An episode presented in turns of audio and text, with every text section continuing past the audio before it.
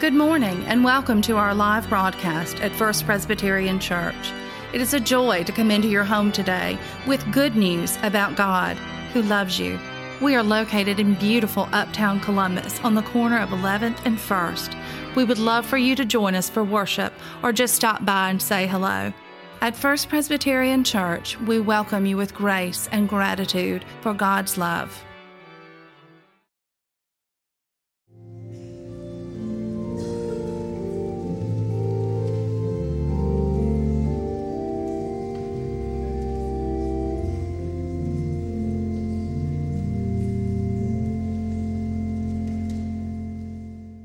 By contrast, the fruit of the Spirit is love, joy, peace, patience, kindness, generosity, faithfulness, gentleness, and self control. There is no law against such things. And those who belong to Christ Jesus have crucified the flesh with its passions and desires. If we live by the Spirit, let us also be guided by the Spirit. This is the word of the Lord. Thanks be to God. So if you are just joining us and have been with us the last few weeks. We are in a sermon series on the Holy Spirit as we lean towards Pentecost next Sunday.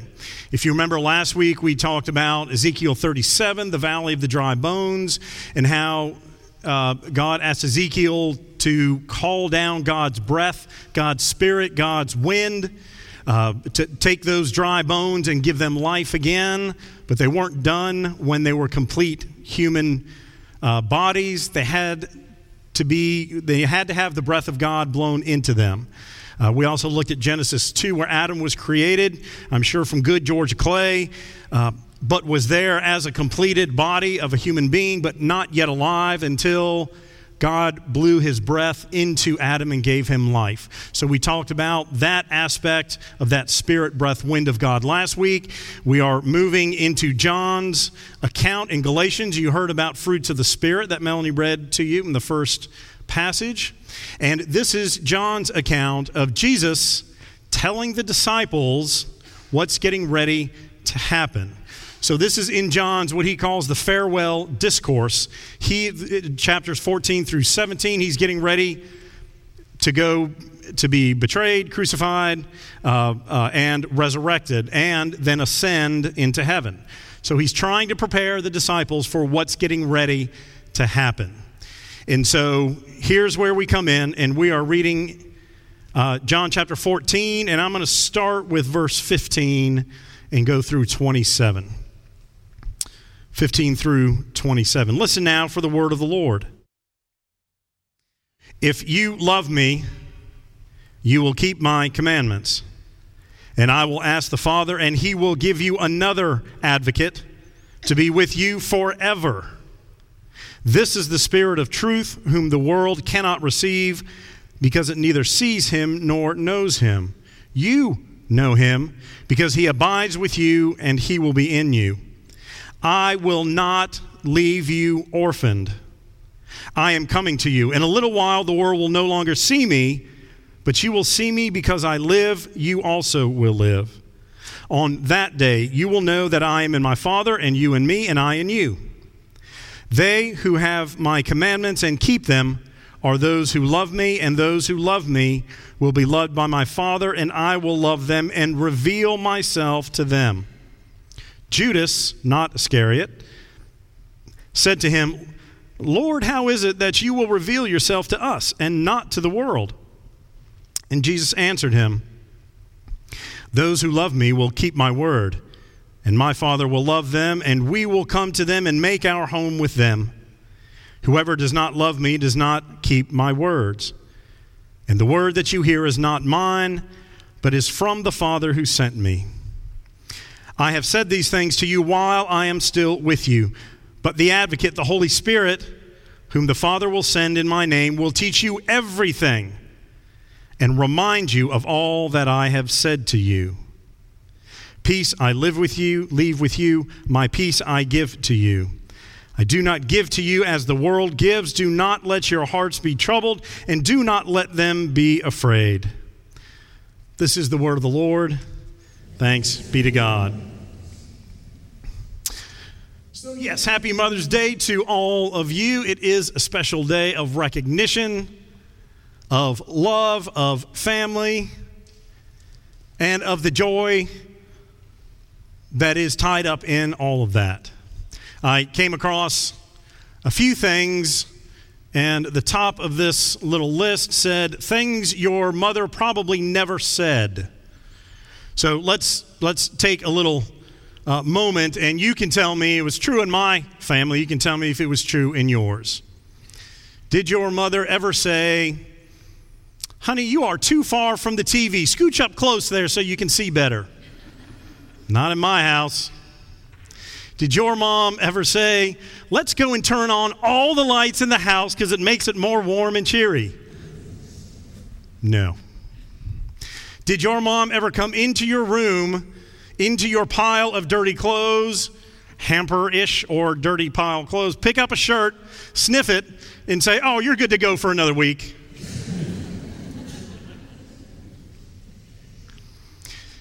Did your mom ever say, when asked for a tissue, Oh, I'm sorry, honey, I don't have a tissue, just use your sleeve? Now, we know we all get caught every once in a while. And then finally, don't worry about wearing a jacket. I'm sure the wind chill will improve.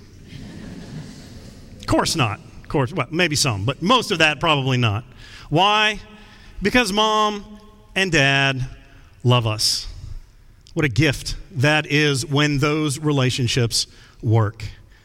Why is it that mom goes out of her way and dad, but today we celebrate moms and their role, to make sure that you are doing all of those things?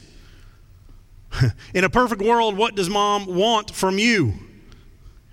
To listen and to obey. Do what she tells you. That could be the greatest gift you give your mom today. Do what she tells you to do. Why? Because she's mean? No, no. Why does she make you do all these things you may or may not want to do? Because she loves you. This passage begins and all the way runs through with this idea of obeying God. We start off before we even get to our Holy Spirit. This first part of John 14 talks about God and talks about Jesus again as he's preparing his disciples to leave. He is telling them what they must do going forward. And he says two times, You must keep my commandments, and a third time, keep my word. And when he says keep my commandment, it's not just the Ten Commandments. It's not just the laws and regulations that are laid out. That third occasion, keep my word, gives us a better picture. It is the understanding that we are to live as God would have us live. Create those parameters that God and Christ are doing by these laws, commandments, that should give us the safety and freedom to live, thrive, and survive. But it is that word obey. Moms do the same thing. They provide you with a structure, a parameter of accepted behavior. You know what is not accepted behavior. And that is to keep you safe so you may live, thrive, survive, and grow. It is out of love that God does this. It is out of love that your mom has done what she has for you. There's a, a good, let's see, Griffin, I think in your statement of faith you talked about baseball a little bit. This is a baseball story I'll share with you. Pat Williams, in his book, A Successful Life, talks about one of the best moments of his life. He's a big baseball guy, big sports nut. Was the day he went, April 8th, 1975 to opening day at the Braves game, baseball. Well, why was that so exciting? Well, because Hank Aaron steps up to the plate for the Braves. Why was that so exciting? Because he had already tied Babe Ruth's career home run record at 714. 714 home runs. Nobody had surpassed that at that point. Now, at that time, remember, this was 40 years ago. Our country was in a different place. We were kind of in the height of some of the civil rights coming through. In that year, not everybody was excited that Hank Aaron, African American, was challenging Babe Ruth's record for a variety of reasons. Pat Williams' book says that he received 930 million letters. No, I'm sorry, 930,000. That would have been something. That's a lot. See, I'm glad you're paying attention. To do that every once in a while. I'll keep you with me.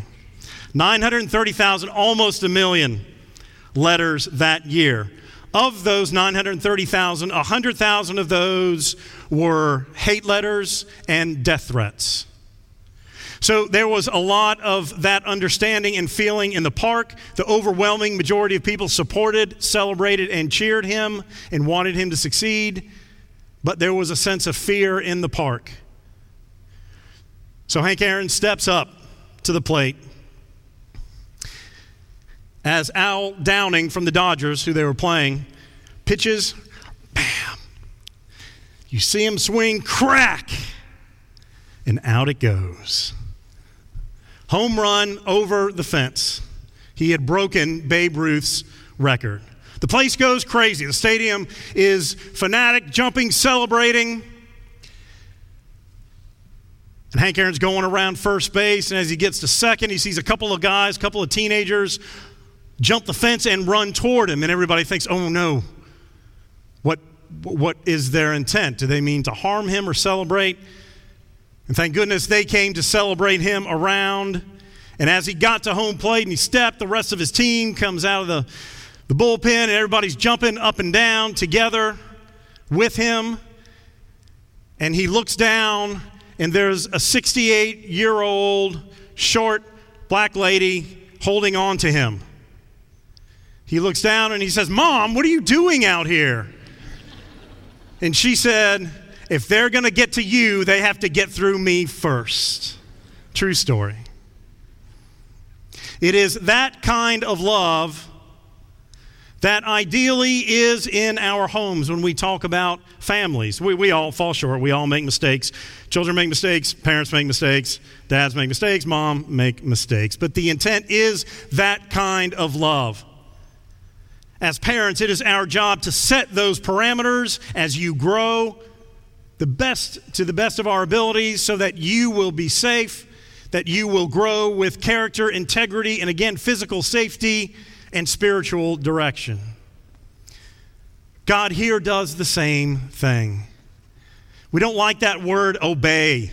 Why? Because it means someone's telling us to do something we may or may not want to do. We don't like it when anybody tells us what to do. That's who we are. That's especially Americans. We are fiercely independent. But God is like mom or vice versa in that sense that here Jesus is saying, Before I go, I want you to understand the way for you to succeed in this life that I've called you to is to live within the parameters that I'm setting for you. That is my commandments, my laws, my word. He says it twice. The first time he says it, he says, If you follow my commandments, you will know God, God will know me, I will be there, we'll be there with you, and I will reveal myself to you. What? Isn't that what we want? Isn't that what we're striving for and seeking for so diligently, faithfully? So Christ will reveal himself to us. He tells us how. Follow my word. Live the life in the parameters that I have set with these precepts, these ideas. Why? Because the more you live as a person of faith, the more you are going to live as a person of faith. The more you are looking for Christ, the more you are studying the Word, immersing yourself in prayer, seeking to serve others, spread God's grace and love and light, the more you will see Christ in your life. I believe that wholeheartedly. I have lived that. When I live less within what I know to be God's loving parameters, I see and experience God less. when I am more focused and intentionally put myself in those parameters into Christ's presence in a variety of ways, I see, feel, hear, and live God more closely. So if you do these things, I'll reveal myself to you. Whoa, that's pretty cool. I'm in. Where do I sign? And the second time he says it, he says, If you do these things, the Father and I, again, goes through this God and Jesus are together. We will dwell in you.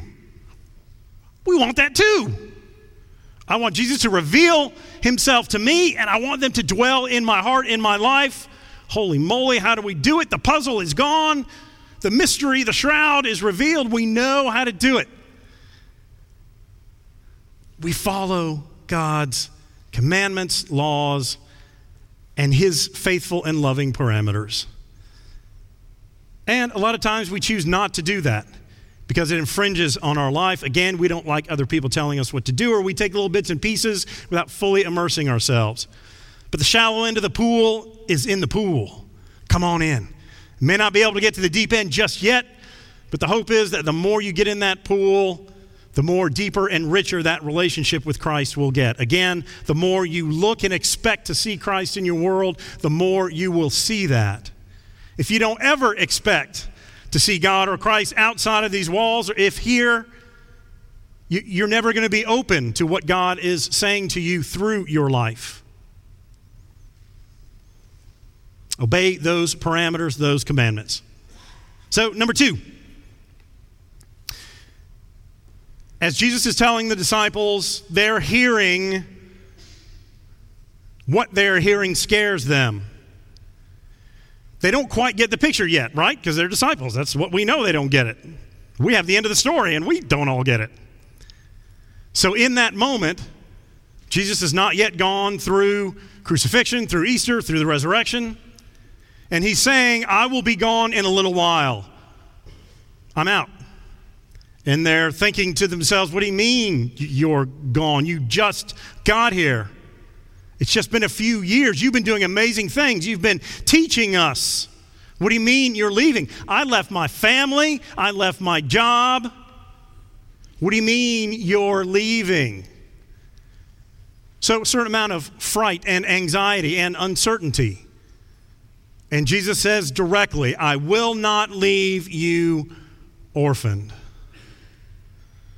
will not leave you orphaned. Every church I've worked in has supported the Thornwell Children's Home in Clinton, South Carolina. There are two things that I'm aware of in Clinton, South Carolina. One, Thornwell Home for Children, and the other is Presbyterian College, the Blue Hose.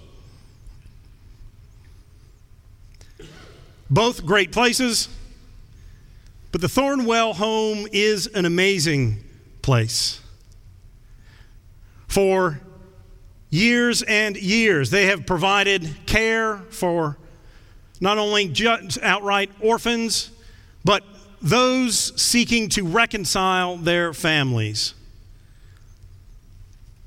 There's a story about a girl named Samantha who was 10,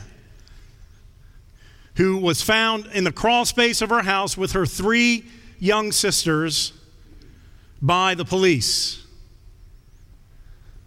dark, hurt, hungry, scared, alone. Samantha says, We heard the police knock down the door, and my sister told my other sister not to make any noise like mom had told us. Mom was a drug addict, was neglectful, not present. Well, the police removed them, brought them to Thornwell, and though they still love and miss their mother, and it is Thornwell's goal to reunite whenever that can happen, families, biological families, these four sisters, all able to be taken together, were shown a home, food, safety, clean place, clean clothes that parents can love in a different way. This kind of work is amazing, and Thornwell does amazing work. So good is their process that they have started exporting how they help families reconcile and grow together to overcome significant challenges. So good, they have started to market that out. And churches with space and means, hmm, see if I can think of any, can have an office dedicated for someone to be in this church, in this community, and serve local families at risk. To use Thornwell's tried and true methods for reconciliation, for leadership, all those pieces. That's pretty cool. But Jesus says, Don't worry, I'm not going to leave you alone. I'm not going to leave you under that crawl space.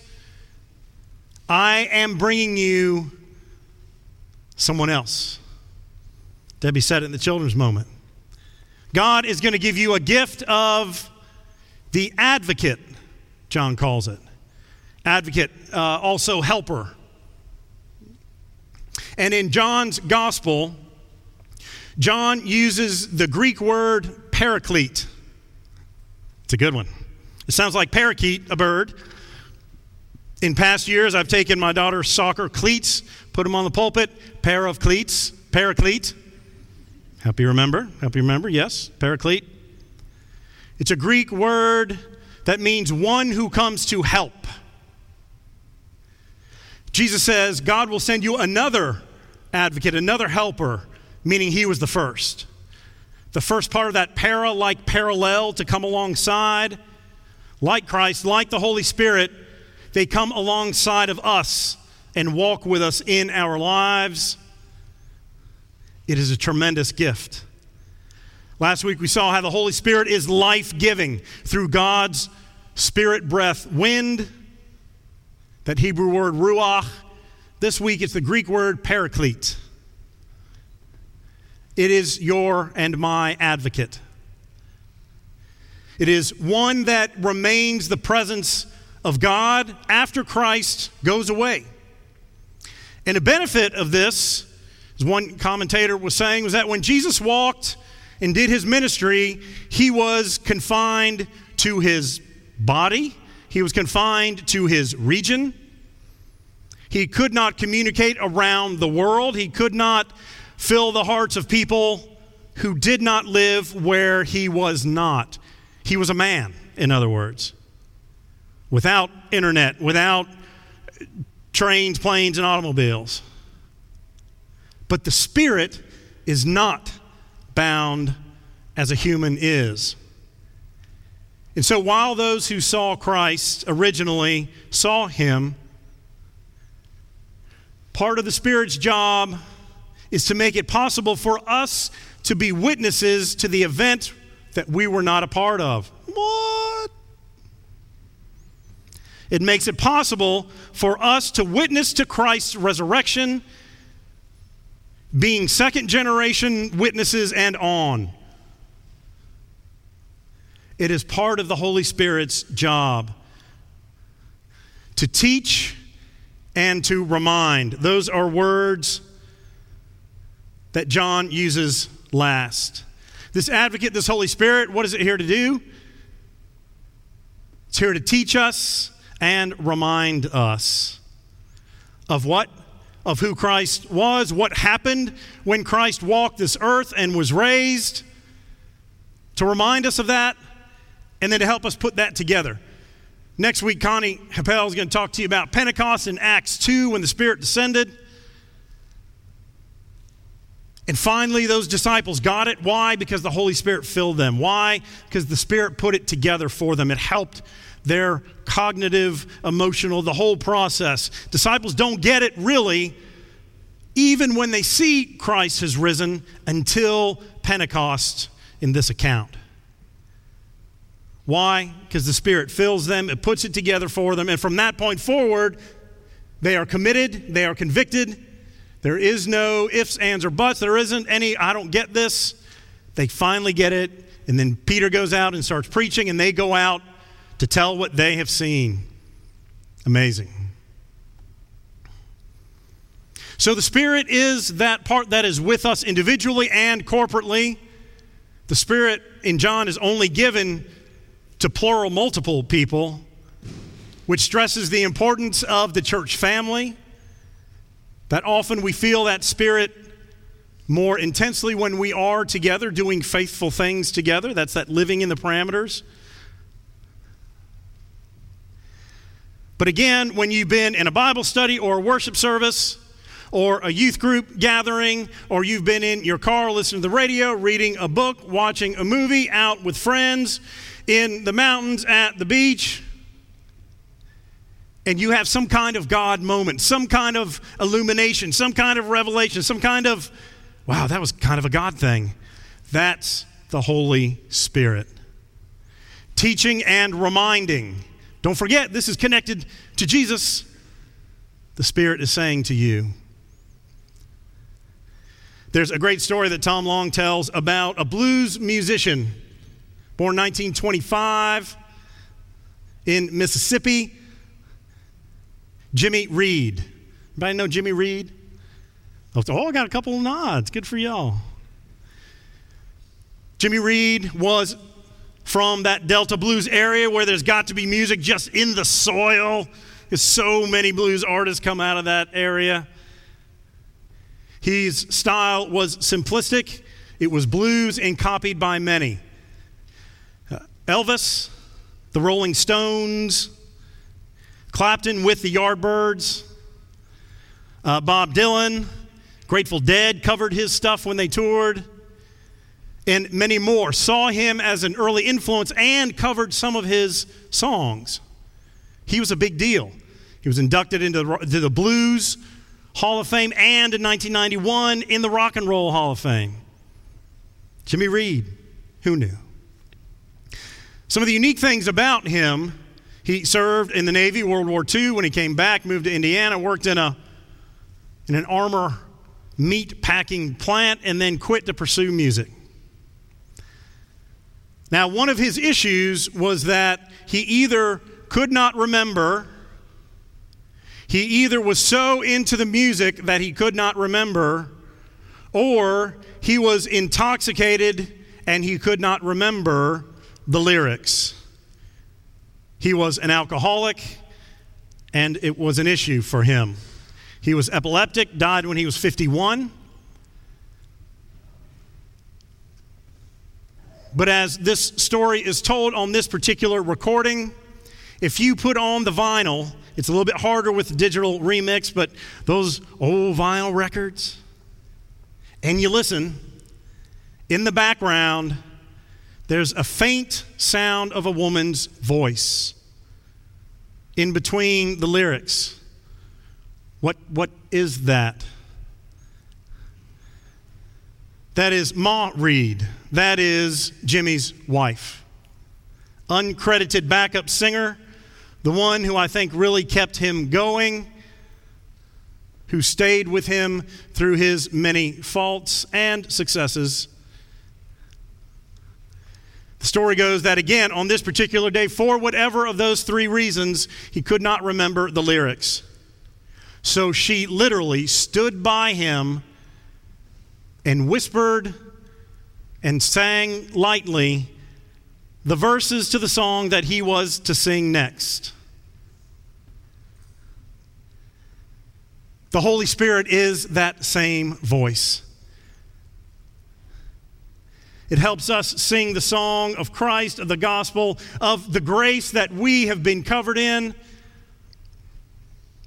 It teaches us, it reminds us, it fills us. That paraclete also is a comforter. I brought in comforters too and folded them up like on a bed. What does a comforter do for you in the wintertime when it's cold? You wrap up in it, it is warm, it is safe. You snuggle under it at night, nothing can get to you that is a part of the Holy Spirit as comforter as well. The Holy Spirit convicts us. The Holy Spirit judges us through God's loving eyes and Christ's. And it does many things. It prays for us, it intercedes for us. We'll hear some more next week, but today it is about this advocate, this helper, this presence of God that never leaves us and that Spirit that teaches us and helps us to remember that we are people of faith and we are to celebrate. The Holy Spirit has a hard job as a teacher because it has to help you remember what had happened, gone back to Scripture, remember what happened when Christ was alive, but also make that real and new and fresh for you. It's what we seek to do in preaching as well. We always are rooted in Scripture. We always go back to Christ, to Old and New Testaments, to remember where we started, to see God's Word for us. But there should be some practical application. There should be some fresh, new ways that we think about God, faith, Christ, the world, because Scripture is alive Christ is alive through the Holy Spirit. We are alive. The world is alive. Why should we only stay in what was and what happened? If there was no Holy Spirit, we would gather to remember that Christ was raised and that was done. That was it. That we would have stopped there. If there was no Spirit, there would have been no continuation of our relationship with God and the Christian faith. That is the Holy Spirit. We need not fear the Holy Spirit. It is for us, our helper, our advocate, our paraclete, our comforter. And what a gift that is to all of us to help us see Christ in new ways as we continue to understand from where our understanding came back in the day. So, as we go forward today, we thank God for the love that gives us the parameters that we can live our lives and see Christ more fully. To know that we are not orphaned when Christ ascended those many years ago, and that that spirit that is with us now is our helper, our advocate, will always walk alongside of us, paraclete, teach us and help us to remember the joy of this journey with Christ. That is great news. Let us celebrate as we live. Alleluia. Amen.